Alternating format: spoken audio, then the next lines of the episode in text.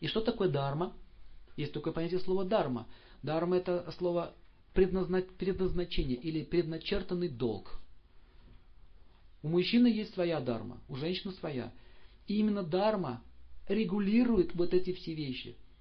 Мало ли что мне хочется в пианино играть с утра до вечера, но есть слово дарма.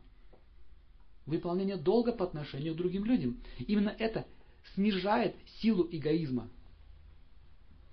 Моя жена, моя жена красавица, я ее люблю. Потом вдруг она растолстела и распухла. Не красавица, не люблю. Дарма означает, когда она стройная и красивая, я ее, я, я о ней забочусь. Когда она некрасивая и старая, я все равно о ней забочусь. Ясно? Дарма. Царь имеет свою дарму или правитель. Нравится мне это, не нравится мне это, я исполняю свой долг по отношению к своим подчиненным. Сейчас слово дар не существует. Кодекс чести, долга. Нет такого понятия.